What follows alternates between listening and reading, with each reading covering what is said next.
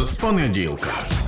Авторська програма Катерини Мацюпи про щоденний комфорт у власному тілі. Вітаю слухачки і слухачі громадського радіо. Ви чуєте голос Каті Мацюпи. Це програма з понеділка, і тут ми говоримо про те, як жити в комфорті у власному тілі у 21 столітті у 2021 році. І сьогоднішня наша тема буде про розлади харчової поведінки. І гостею нашої програми сьогодні є психологиня Іванна Самойленко. Іванно, вітаю. Добрий день. А чому така тема можна подумати? Ну тому що е, знаєте, я думаю, знайома знайома фраза багатьом слухачам і слухачкам риба гниє з голови. Так само, якщо ми говоримо про наше здоров'я, то все починається багато чого починається з голови. І ми в цій програмі вже неодноразово говорили і про важливість сну для нашого здоров'я, і про важливість фізичної активності. І зрозуміло, що про важливість збалансованого харчування. І це все важливо для того, щоб ми е, довго прожили, щоб ми добре себе почували, щоб ми комфортно себе почували у власному тілі. Але це все робити неможливо якщо не поскладено в голові. І якщо стосунки з їжею так сталося, у людини складні. Якщо людина а, наділяє їжу якимись такими характеристиками чи властивостями, які, мабуть, не якими, мабуть, не варто її наділяти. А, Чому так? Що це таке взагалі розлади харчової поведінки? Ми її запитаємо в нашої сьогоднішньої гості Іванни. Отож, Іванно, розкажіть, будь ласка, от ем, що таке розлад харчової поведінки? Чому його взагалі якось окремо виділяють? Якщо казати про стосунки з тілом та їжею, то це взагалі такі екстремуми. Тобто це більш ряд клінічних симптомів, які е, ну, поділяють на анорексію, булімію, компульсивне переїдання. Ну, власне, ними вже займаються спеціалісти, от як ми в біцентрі. Ем, ну, напевно, залежно від е, розладу, власне, можна вже казати про симптоматику, але в цьому випадку їжа займає там більшість е, дня людини, вона повністю поглинена в обмеження або там, власне, в те, щоб їсти. І це вже заважає її стосункам з людьми, і, в принципі, її повсякденному життю, діяльності. Тобто, це вже такий клінічний випадок. От, е, наприклад, нас зараз слухають слухачі і слухачки і думають: ой, а цікаво, а може це про мене? От е, які є якісь такі, можливо, е, дзвіночки, маркери, на які варто звернути увагу самій людині, що можливо щось іде не так, що можливо у неї є е, розлад харчової поведінки, чи вона рухається в цьому напрямку? Угу.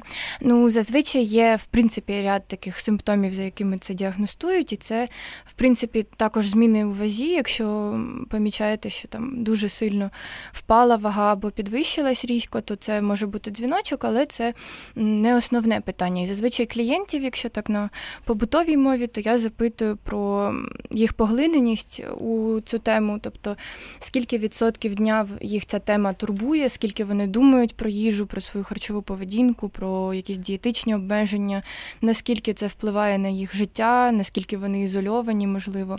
Тобто, ну, от такі питання, наскільки це. А, поглинає їх життя, наскільки воно захоплене цією темою. А якщо, наприклад, говорити про не ну не себе, а от е, інших людей, наприклад, близьких людей, людей в сім'ї, чи можливо, от така теж важка тема дітей і особливо підлітків. А, Я знаю із власного досвіду, в тому числі, тут поясню слухачам і слухачкам громадського радіо, що е, розлади харчової поведінки це про мене. Я людина, яка живе в ремісії розладу харчової поведінки. Я з досвіду знаю, ну і знаю з наукових статей, що розлади харчової поведінки це така річ, яку люди схильні приховувати, часто від самих себе і особливо від близьких. А на що звернути увагу ем, людям, які, наприклад, запідозрили, що щось відбувається негоже там з моєю дружиною, чи з моїм чоловіком, чи з моєю дитиною, яка там от зараз їй 14 років, вона підліток, наприклад. Які тут можуть бути сигнали? Угу. Це дійсно так. Е, про ізоляцію, тобто це перше, що можна помітити, що ця людина стала дуже закрита, вона не хоче спілкування в принципі, вона не погоджується кудись виходити зазвичай. Ну, можна, напевно, збоку помітити не в усіх випадках, але дуже сильний сором за тіло, тобто, напевно, буде дуже сильно тригерити таку людину вихід якийсь е, на пляж, чи ну, от якісь такі сімейні заходи, можливо. І це дійсно так. Тобто, відверто про це навряд чи хтось буде казати. Це можна помітити по такій зачиненості, якщо підліток дуже там зачиняється в своїй кімнаті, не виходить виходить звідти І, в принципі, якщо є сімейна трапеза, то це помітити набагато легше. Є якась поведінка, де підліток намагається приховати, е, сховати власне їжу або якось е, відмовитись від вечері. Якщо це регулярно відбувається, можна вже це, на це звернути увагу тоді. Ну і в принципі, можливо, що в розмові про їжу можна помітити, що людина стає більш агресивна, вона якось зачиняється або не хоче йти на контакт, скоріше за все. Дуже рідко є випадки, коли людина каже про це відверто, і тоді може вже бути насправді запізно для цього. Це говорить зараз в ефірі громадського радіо, психологиня Івана Самойленко. А ви, слухачки і слухачі громадського радіо, можете долучитись до нашого ефіру і запитати щось по темі або прокоментувати. Це можна зробити за номером телефону, який є безкоштовний для вас. Диктую номер 0800 750 490. І ще раз можу продиктувати, щоб ви встигли записати і, можливо, набрати його і зателефонувати до нас у студію громадського радіо 0800 750 490. А ще можна написати нам на Viber. Тільки на Viber, будь ласка, не телефонуйте, ми там не приймемо дзвінків. Пишіть на Viber. Номер Viber 067 67 7 404 76. І поки, можливо, хтось зважується на дзвінок чи на коментар у Вайбері, на питання у Вайбері, я тут попрошу нашу гостю Івану взагалі коротко прокоментувати про розлади харчової поведінки. Ну, їхні визначення якихось окремих таких найбільш яскравих розділів, тому що ми тут зазначили, що є анорексія, є булімія, є компульсивне переїдання. Е, я думаю, багатьом слухач, слухачкам і слухачам може бути, можуть бути зрозумілі такі терміни, але не всім я впевнена. Давайте почнемо з анорексії. Що це таке? Угу. Анорексія це найбільш обмежувальний, напевно, тип розладів харчової поведінки. Він все-таки характеризується значною втратою ваги, і людина або їсть дуже низьку кількість кількість їжі або взагалі не їсть, і вона насправді може бути нетипова. Тобто, в принципі, буває таке, що і без значної втрати ваги може відбуватися анорексія, але в цілому це таке цілковите обмеження без, без зривів. І буває також е, тип анорексії, коли людина ще й очищується, на жаль. Тобто це прям такий деструктивний дуже. Тип поведінки. І е, коли людина очищується, це якраз мається на увазі вже булімія, коли, наприклад, людина поїла і йде в туалет, і там провокує рвотний рефлекс, наприклад. Чи чи це не, не тільки цей варіант? Це може бути рвотний рефлекс, але все-таки ці два розлади розділяють, тому що в булімії є м, аспект переїдання, в анорексії це просто очищення, незважаючи на те, що людина не їла все одно. Тобто mm таке. І, і я так е, от вчора так підчитала, що є, наприклад, ще нервова анорексія, коли в принципі людина ну ззовні ну там недостатньо сказати, що людина анорексія, тому що там, ну, наприклад, я колись ходила в фітнес-центр, і зі мною там на тренування групові проходила е, дівчина, і в роздягальні я просто ну от, вжахнулася, тому що я побачила там вигляд е, костей, ну там не тільки ребер, а наприклад, як це сідничні кості там були видні, тобто все було геть видно. Ну, це зрозуміло, що це анорексія, так? Але не завжди людина має так виглядати, щоб можна було їй поставити діагноз анорексія. Тобто інколи це просто може бути таке дуже нервове обмеження їжі, якщо я правильно розумію. А, Так, і навпаки буває. Тобто може бути просто людина через якісь інші супутні хвороби втрачає вагу. Насправді вага дійсно не єдине, mm-hmm. на чому можна судити. От, Але в анорексії характерно ще дуже, дуже виражений страх. Е, набрати вагу, і це зазвичай супроводжується тим, що людина бачить себе зовсім по-іншому відображенні, тобто вона може себе бачити значно більшою, ніж насправді це називається дисморфофобія. От і супроводжується це саме значним спеціальним обмеженням, тобто не те, що людина втрачає апетит, вона його зазвичай не втрачає, хоча е, при низькій вазі там вже відбуваються дивні речі. От, Але здебільшого це таке спеціальне обмеження, mm за рахунок цієї зверхцінної ідеї про те, що все-таки це є рішенням схуднути mm для того, щоб покращити свій стан. Так, справді при низькій вазі е, там уже зовсім по-іншому працює організм, порушується електролітний баланс. На рівні клітин уже наше тіло працює по-іншому, і ну насправді це те, з чого точно не смішно і чим не варто нехтувати, тому що летальність при анорексії, наприклад, доволі висока. І от буквально цього року, в квітні, в Одесі був випадок, коли 12-річна дівчинка померла від анорексії. В лікарні вона вже була госпіталізована, але ну, мабуть, запізно, ну очевидно, що запізно. Тому це точно не та тема, якою варто нехтувати. От знаєте, я ну часто стикалася з тим, що там, наприклад, про депресію говорять люди. Ну от ну що таке депресія? Ну просто візьми і припини сумувати. От як класно е, на вулиці, та можна вийти подивитися. І про харчові розлади теж часто таке говорять, що. Ну, що таке анорексія? Ну чи там що таке булімія? Ну просто візьми і почни їсти. Ну це ж так просто. Але ну з досвіду можу сказати, що ні, це не просто, тому що людині здається, що якщо вона почне їсти, вона там, начебто, набере щось зайве, хоча ну це не буде зайвим. А, І небо впаде просто на землю. А скажіть, будь ласка, чому так відбувається? Чому от людині важко пересилити себе і перестати знущатись себе по суті і почати їсти? Як працює цей механізм? Тут важливо все-таки зважати на кожен індивідуальний випадок, але зазвичай така сильна фіксація на їжі вона не виникає просто так. І це якась е, сукупність дуже складного досвіду, внаслідок якого людина може вважати, наприклад, себе дефективною, або вона може намагатися взяти все під контроль для того, щоб не сталося чогось страшного. І насправді без терапевта все-таки доволі складно дійти до таких коренів і змінити цю установку, е, тому що це настільки може бути щось приховане за, за цією симптоматикою. І, власне, ну, мозок фокусується на цій темі як єдин, єдиному порятунку від якихось uh-huh. складніших питань. Тобто, це може бути, наприклад, досвід насилля, або м, просто якісь дуже сильно незадовільнені емоційні потреби. І е, людина дійсно м, на рівні навіть тілесному і на рівні емоційному вона м, відчуває, що якщо вона почне там їсти або змінить якось свою поведінку, то щось станеться дуже дуже страшне. І це це може навіть не бути е, логічно е, обґрунтовано, але це дійсно так відчувається. Тому а дуже от, складно. А от якщо піти от е, так в глиб дитинства і ну згадати такі ну насправді популярні е, вже не знаю думки про те, що, наприклад, такі установки з дитинства там від бабусь, які жили в інших обставинах, які там пам'ятають, наприклад, голод, і вони дають там таке виховання, що от з тарілки треба все доїсти, не можна бути голодною, або там припини плакати, ось візьми цукерку. Наскільки от такі установчі такі виховальні моменти можуть повпливати на те, що розвинеться, наприклад, такий розлад, розлад uh-huh. харчової поведінки? Я думаю, що такі культурні якісь або сімейні установки вони в принципі підвищують тривогу довкола їжі, і вони можуть якось е, провокувати таку неінтуїтивну поведінку довкола їжі, і такі якісь трошки девіації з цього вправо-вліво, але не можна казати, що тільки сім'я чи тільки культура є причиною розладів харчової поведінки, тому що це насправді дуже складна тема, звідки вони беруться. І зараз досі немає там чіткого якогось визначення, звідки це якась така компліація багатьох факторів. Це, по-перше, обов'язково має бути біологічний задаток, це 100%.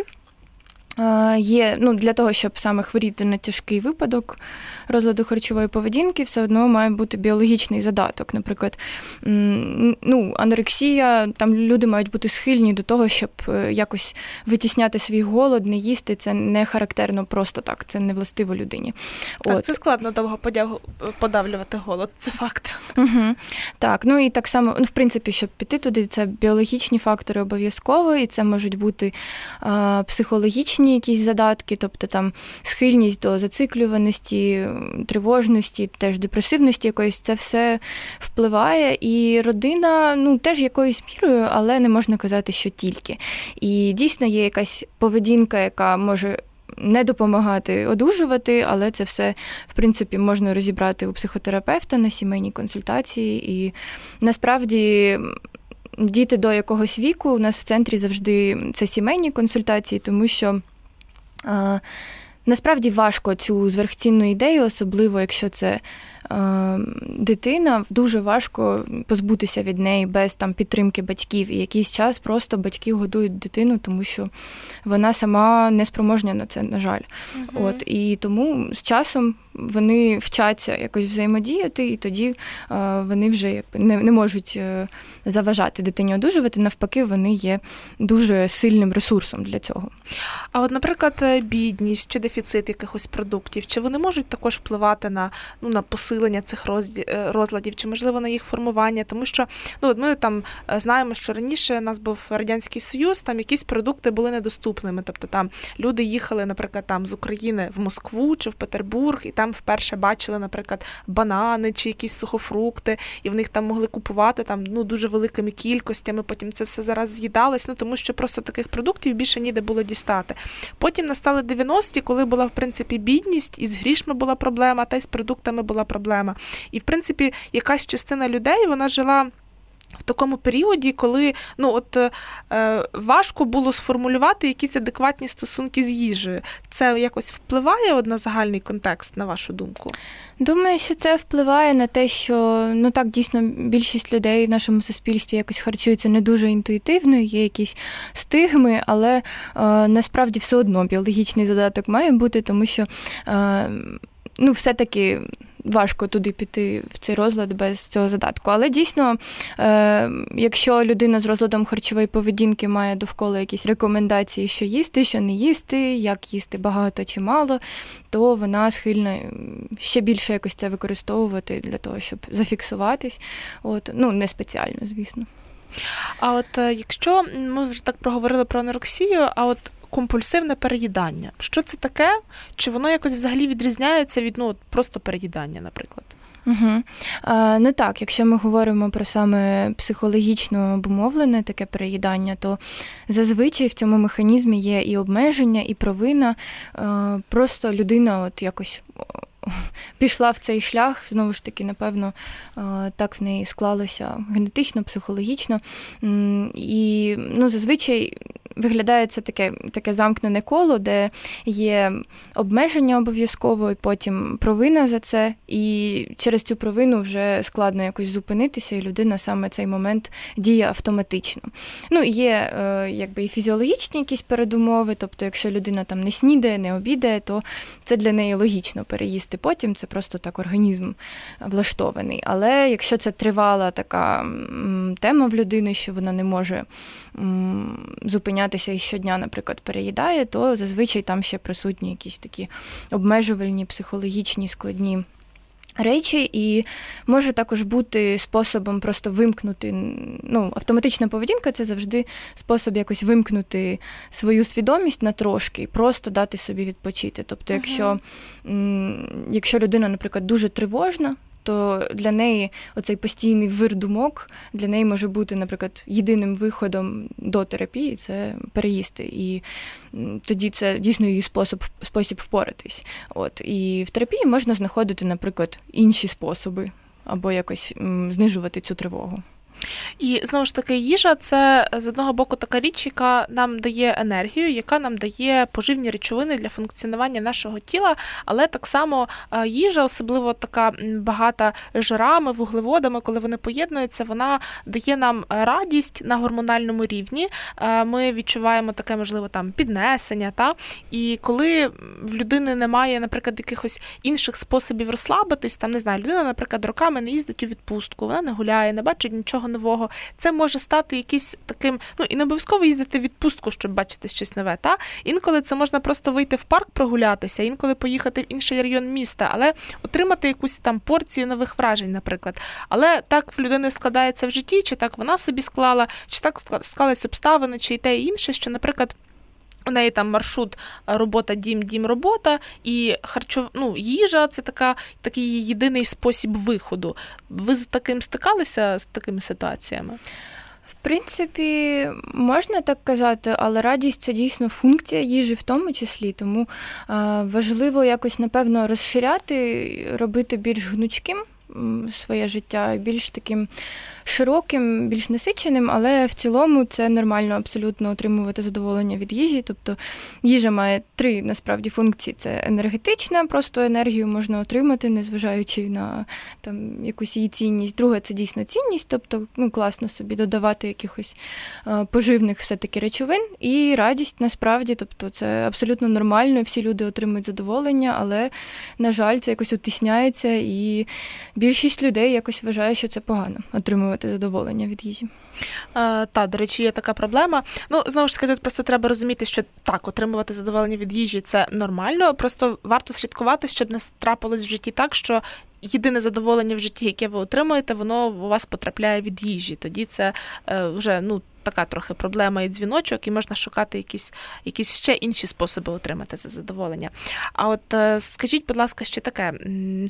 Зараз ми живемо в такий час, особливо в великих містах, коли багато реклами там здорового харчування, там здорових десертів, десерти без цукру і глютену, е, е, без лактози і глютену і цукру, і взагалі оці там ПП-десерти. І ну от взагалі, ну на мене, як на людину, яка живе в ремісії, час від часу це тисне. Тобто, хоча у мене там зараз вже є освіта, є розуміння того, як працює та сама лактоза і глютени в нашому організмі. Але коли, наприклад, я заходжу і наскрізь ночую цю е, рекламу там про ПП-десерти, я відчуваю на себе якийсь тиск. Як от ви вважаєте, як е, психолог, така така активність нашого простору щодо їжі, е, вона як впливає на нас? На людей. Я думаю, що вона в цілому знижує якось планку норми. Тобто, якщо раніше було легше помітити розлад харчової поведінки, зараз це сильно складніше, тому що норма в нормі така, такий страх довкола їжі скрізь направо наліво в телевізорі, на, на радіо, на різних у соцмережах. Тобто, це насправді я думаю, що впливає на загальний рівень. І в принципі я помічаю, що клієнти підлітки часто беруть якісь ідеї для свого розладу, які підживлюють е, які під, які підживлюють їх розлад саме з соціальних мереж, де є цілі пабліки про те, як не їсти або uh-huh. як їсти по-іншому і щось з собою робити. І в принципі, я думаю, що є таке, що маркетинг закладає ідею спочатку, що ви дефективні, для того, щоб потім за допомогою продукту усунути цю проблему. Але якщо з цим заграватися, то дефективність може нікуди не піти. Ну, Знову ж таки, якщо ми говоримо прямо про клінічні випадки, то це трошки інше, інше питання, але в цілому це тривогу довкола їжі підвищує і в якийсь е, ступінь людей може дійсно заганяти в цей тиск. От ви згадали про пабліки в соціальних мережах, і я згадала одразу, що коли я ще була підлітком, е, ну була популярна тоді соціальна мережа ВКонтакті, uh-huh. і там була така група, хоча не знаю, може вона й до сих пір існує, тому що ця мережа ну там в Російській Федерації ж існує далі, мабуть. І там була група 40 КГ. Я пам'ятаю таку групу, може, ви теж пам'ятаєте? Так. От, і це була такий теж кладязь розладів харчової поведінки, тому що там ну були фотографії ну як я зараз розумію, не дуже здорового жіночого тіла.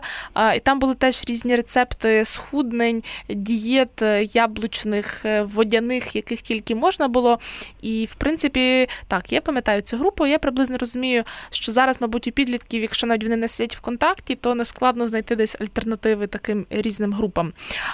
Слухачки і слухачі громадського радіо, ви можете долучатись до нашого ефіру. Номер телефону 0800 750 490 90, а номер вайбера, куди можна написати своє повідомлення.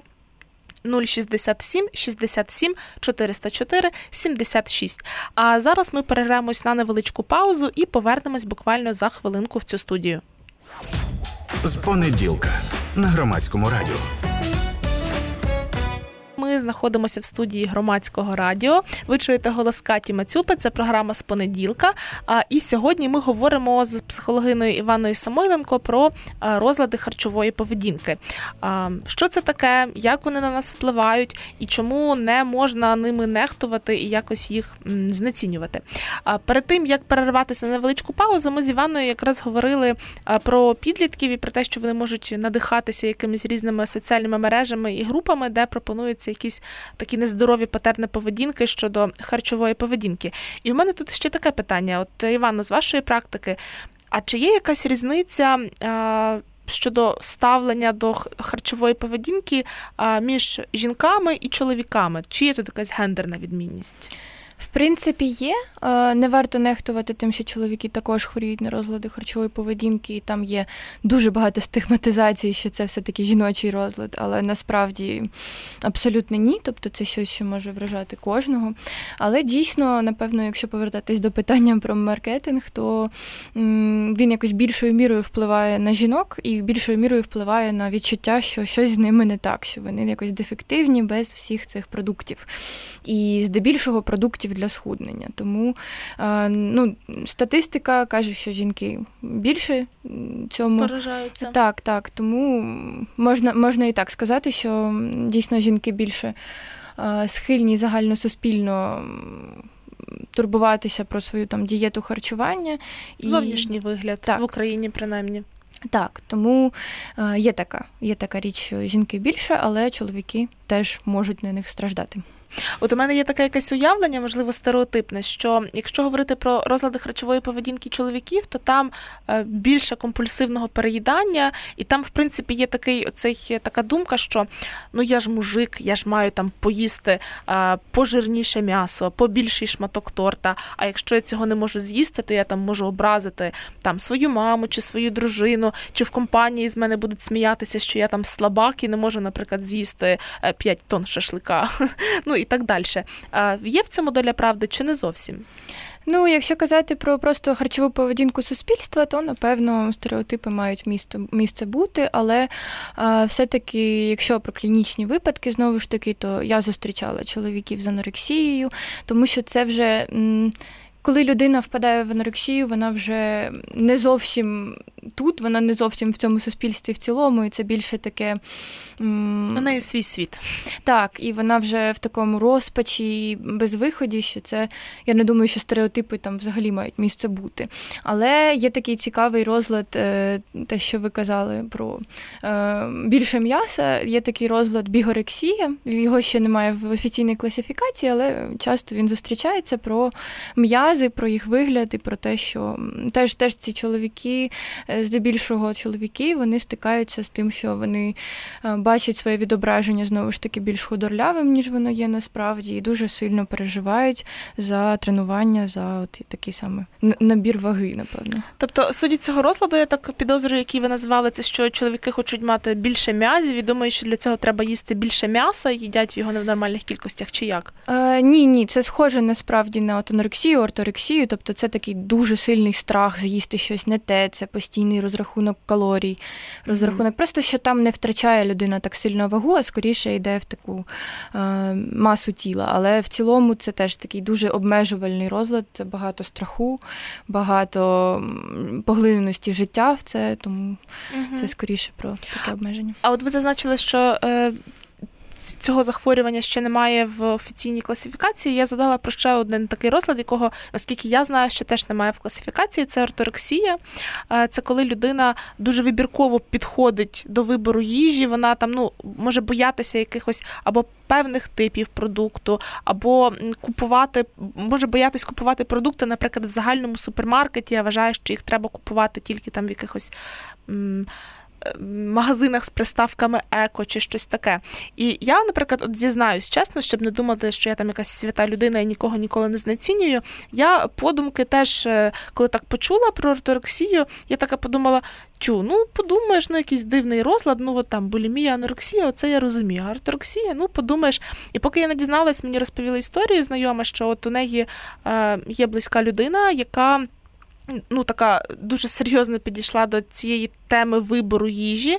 В неї взагалі загальна така тривожність в людини, і на цьому фоні там вона там огірочки купує тільки там, а не там. І дійшло до того, що, наприклад, людина принципово не ходить в кафе, тобто вона їй складно це зустрічатися з друзями, тому що треба буде піти в кафе.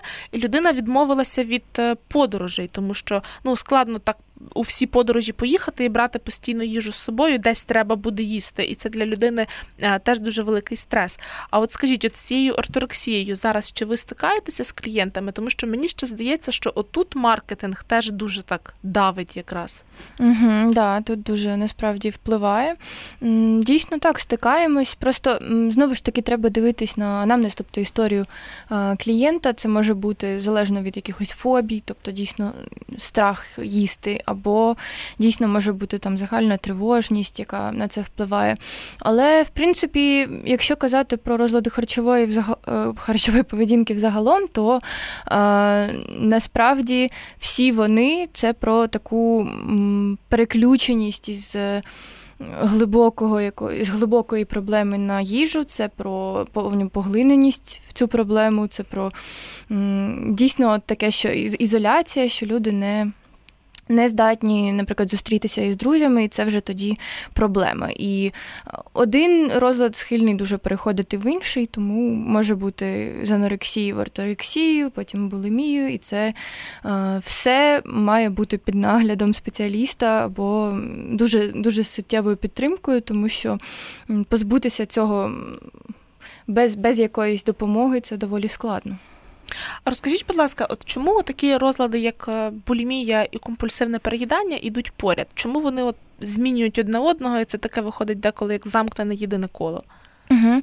І там, і там є момент обмеження, є момент провини, і просто буває таке, що людина рано чи пізно для себе знаходить, начебто, вихід із ситуації, наприклад, е, ситуації з переїданням, тому що на якийсь час симптом булімії він полегшує на якийсь невеличкий час, але згодом посилює це замкнене коло. Тому, в принципі, і там, і там є обмежувальна поведінка і просто різні способи з нею впоратись, бо це щось таке хаотичне і дуже страшне для людини.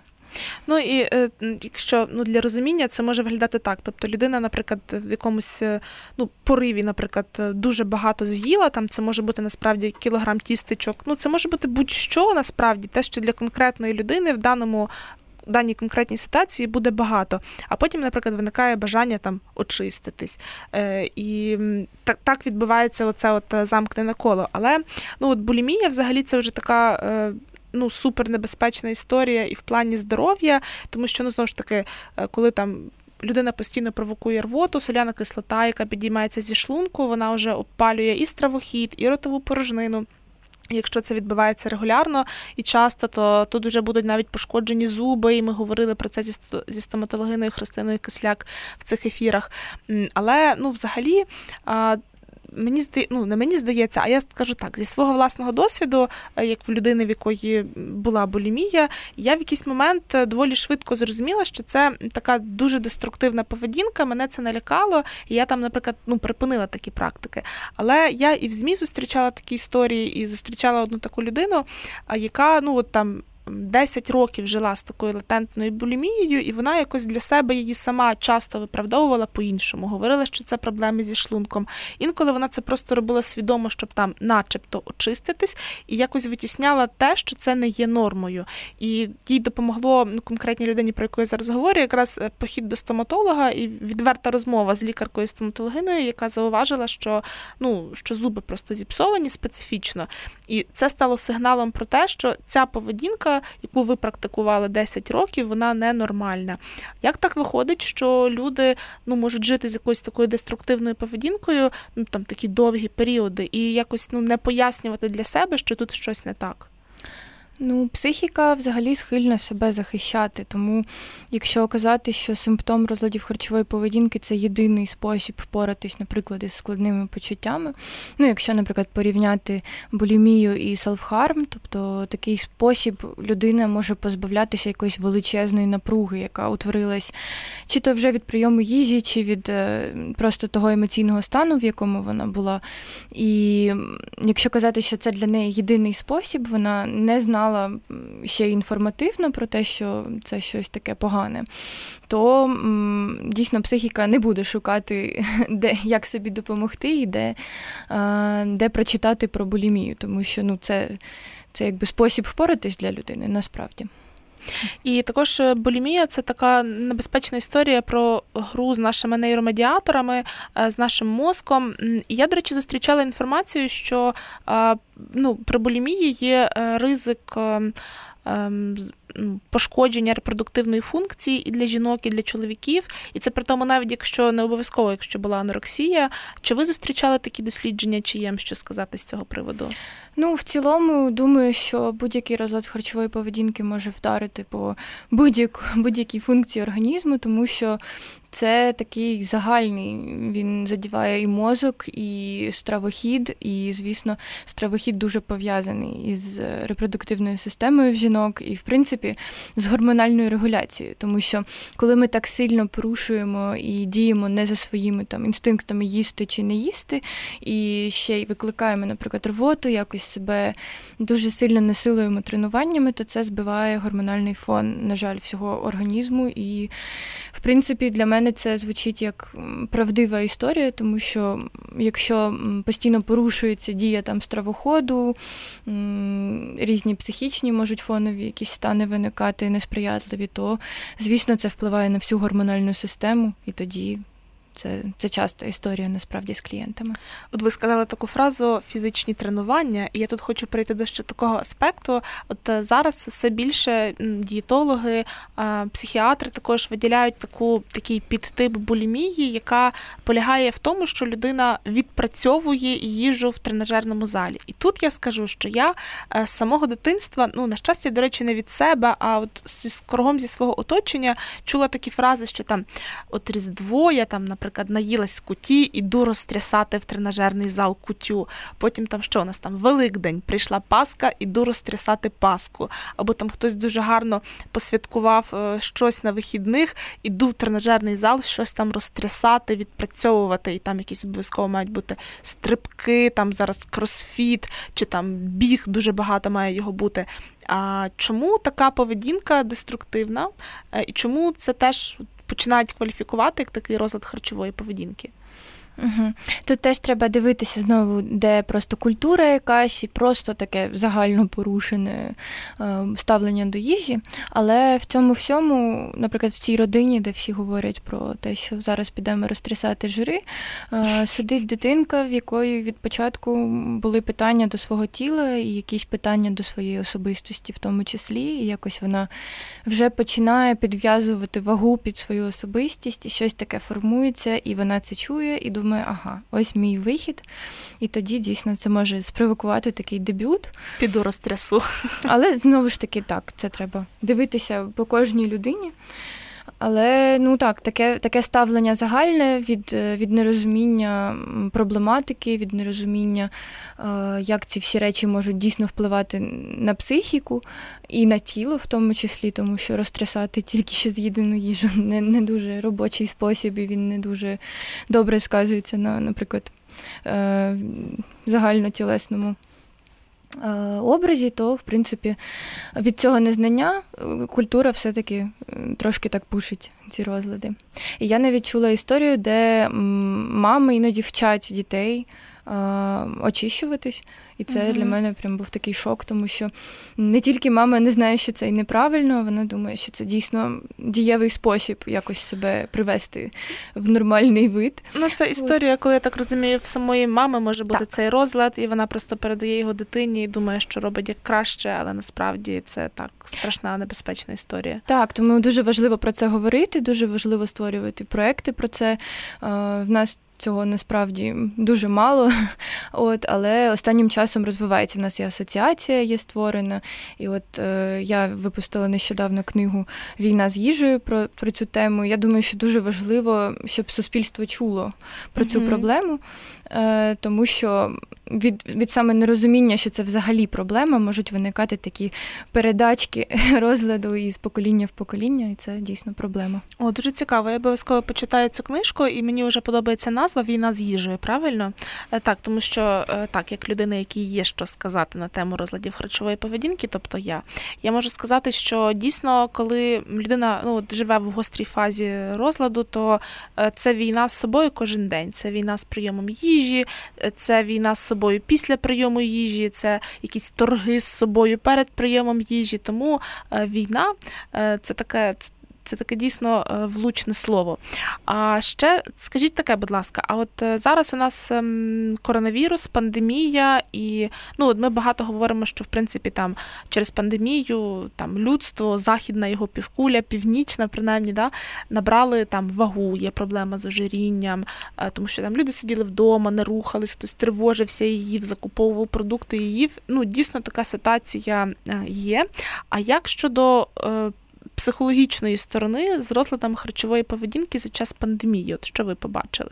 Я думаю, що є загальна тенденція з усіма розладами насправді, бо є статистика про розлади харчової поведінки, але є і статистика про загальні психічні розлади, які сильно загострились під час пандемії, тому що в принципі люди схильні себе займати, відволікати і якось знаходити зміст у різних речах, різних проявах себе. І насправді, напевно, ці люди робили велику роботу в терапії для того, щоб ну самостійно для того, щоб знайти а, якусь опору зовні. І просто пандемія взяла і це все відрізала. І зазвичай людина опиняється сам на сам, і в неї повертаються всі ці зациклені думки, тому що їй нікуди себе вкласти, і вона опиняється, напевно, сам на сам із своєю харчовою поведінкою, в тому числі, і вони суттєво виросли. Я, на жаль, зараз прямо не пам'ятаю процент, але виросли суттєво десь на 70 приблизно відсотків точно прояви цих розладів. І дуже багато людей, які були в ремісії, повернулись до цієї поведінки. Тому що, ну і в принципі, загальна тривога, загальний страх, який особливо був на початку пандемії, вони я думаю, що тригерять і підсилюють всі ці симптоми, і в принципі якісь там розлади, які супутні.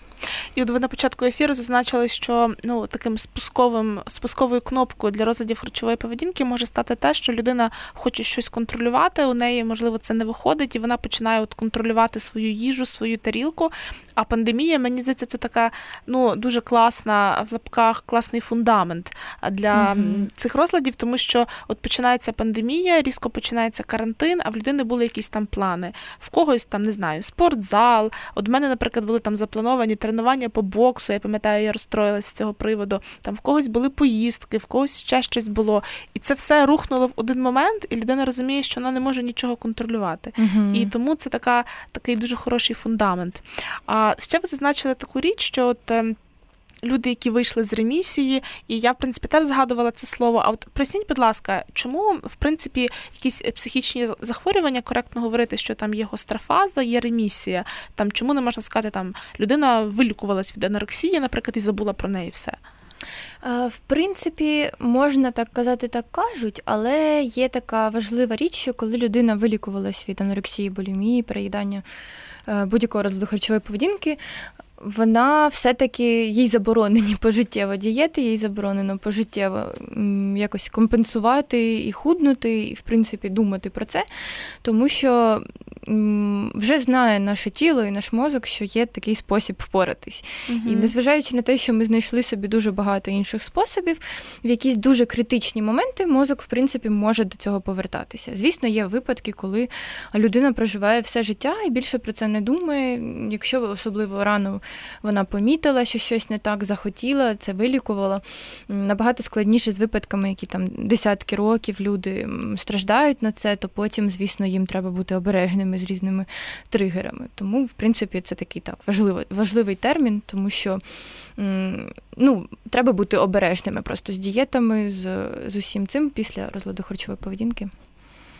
І е, вже так підходить до завершення наш ефір, і я вже тут хочу так логічно запитати: е, то що ж робити, якщо вже, наприклад, людина собі зізналася, чи там, ну, наприклад, батьки зауважили, що з дитиною відбувається щось не те, і зрозуміли плюс-мінус, що які є способи виходу з цієї ситуації?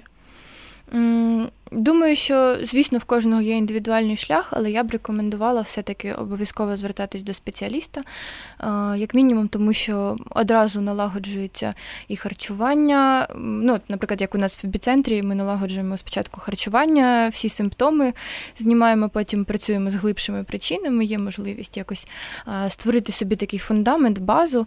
І якщо ця дитина там до, до 18 років, то дуже важливо йти все-таки в сімейну терапію для того, щоб вся родина навчилася взаємодіяти правильним способом для того, щоб допомогти е, людині. Ну і там знову ж таки залежно від від стану людини, там є ще й стаціонарний варіант. От, Але спеціалісти насправді дуже можуть в цьому допомогти. Якщо е, ви вже там пішли до спеціаліста, то тоді, е, напевно, можна щось самостійно там підчитувати, є багато гарної літератури про це все. Е, можна знову ж таки встановлювати, встановлювати довірливі стосунки в родині, щоб допомогти своїй близькій людині. І напевно е, ще така порада для рідних, близьких, що все-таки важливо, щоб ви залишалися з собою і ви залишалися в ресурсі і якось е, займалися не тільки цією проблемою, а десь ще брали свої сили. Тому що для того, щоб це все витримати, ну, витримати лікування, відновлення розладу харчової поведінки, потрібно все-таки мати дуже багато сил і дуже багато стійкості. І тому хотілося б, щоб у вас залишалася, напевно, якась власна опора в житті, і щоб ви потім змогли допомогти все-таки дитині або близькій людині харчуватися інтуїтивно, харчуватися без е, таких мисленнєвих навантажень, тому що ви самі на це ще здатні. Ось так. І ще від себе можу додати, що е, ну, особисто мій варіант і мені допомагає це освіченість в темі фізіології людини, в темі харчування, в темі того, як працює наш організм. Тому що, ну, наприклад, коли е, дитина да, в ранньому віці, вона, наприклад, там заходить в цей розлад харчової поведінки, і там дитині, наприклад, ну не знаю, 14 років. Вона і там ну, були якісь уроки з біології, але там біологія людини, здається, вивчається вже на останніх роках, там якийсь 10 клас, 11. Тобто дитина може не розуміти взагалі е, базових якихось речей. А коли людина вже там доросла, знає, що, наприклад, там є жовчний міхур, є шлунок, є стравохід, у них там. Стравоходу шлунку ротової порожнини різний pH, а в шлунку є соляна кислота, а жовчний має викинути жовч на жири саме, наприклад. І коли всі ці е, якісь факти загальновідомі складати докупи, це вже може сформулювати трохи інше ставлення до їжі, до сприйняття а, свого тіла і взагалі харчування. Що ви можете сказати про такий метод? Я згодна абсолютно, тому що ну навіть в когнітивно-поведінковій терапії виділяють а, таку таку річ, ну я часто, наприклад, стикаюся з тим, що люди з розладами харчової поведінки насправді дуже багато знають про калорії, дуже багато знають про те, як, які ліки там приймати для того, щоб схуднути, але вони дуже мало знають про те, як насправді працює їх організм, скільки їм насправді потрібно енергії і для чого, для чого взагалі ця їжа в їх організмі. Тому багато часу витрачається на таку психосвіту, і, в принципі, навіть в терапії. І от якщо вона була б така загальна, це було б прям дуже класно, я думаю. І потім на таку перевірку фактів, що те, що я роблю, наскільки воно відповідає дійсності всіх людей і там біологів. Угу. А от е, ще таке от згадала таку річ, що в принципі, коли от є розлад харчової поведінки, він е, часто за собою тягне ще якісь такі речі, як там сповзання в алкоголізм чи там пристрасть до якихось наркотичних речовин. А, Чому так відбувається? Ну, в принципі, треба ще дивитися, що першочергове, тому що може таке бути, що на фоні якогось іншого розладу виникає ще й розлад харчової поведінки. Може бути абсолютно навпаки, тобто від е, там, зниження суттєвої ваги або, в принципі, від цього хаотичного режиму і постійного знаходження в цьому колі, залежному від їжі, від своїх думок і неможливість вибратись. Наприклад, алкоголь може бути якимось полегшенням. Це не добре, от, але е, так є часто, і може бути, наприклад, від зниження ваги теж можуть бути якісь супутні розлади. Тобто, коли дуже низька клієнти з дуже низькою вагою, то там можна спостерігати що завгодно. Тому е, і навіть галюцинації, і uh-huh. в принципі там порушення мислення абсолютно. Е, і в принципі, ми кажемо, що спочатку набираємо вагу, і потім йдемо до психіатра, тому що на, на дуже низькій вазі. Це є всі симптоми, психіатричний букет, е, і вже потім можна казати про якийсь діагноз. Тому тут така складна тема, треба досліджувати кожну людину індивідуально.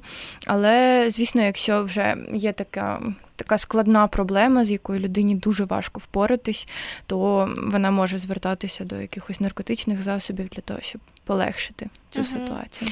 Ну і, наприклад, якщо говорити про тютюн, то ну дійсно так виходить, що він. А може знижувати апетит, тому що у нас є там е, лептин-грелінова система, наприклад, і е, підвищується лептин, знижується грелін, і таким чином, начебто, людина е, контролює відчуття голоду, вона його постійно подавлює. Але це ну, такий дуже дуже деструктивний спосіб, тому що ну, куріння, я думаю, що наші слухачі-слухачки розуміють, про які ризики несе з собою куріння, це і захворювання серцево-судинної системи, це і наші легені, ну і взагалі це і наша печінка, наші органи, які виконують детоксикацію і так далі. Ще особливо, коли у людини і так дуже низька вага, наприклад, і є вже багато проблем, порушений електролітний баланс, і ми ще зверху туди даємо тютюн, то ну, це така все.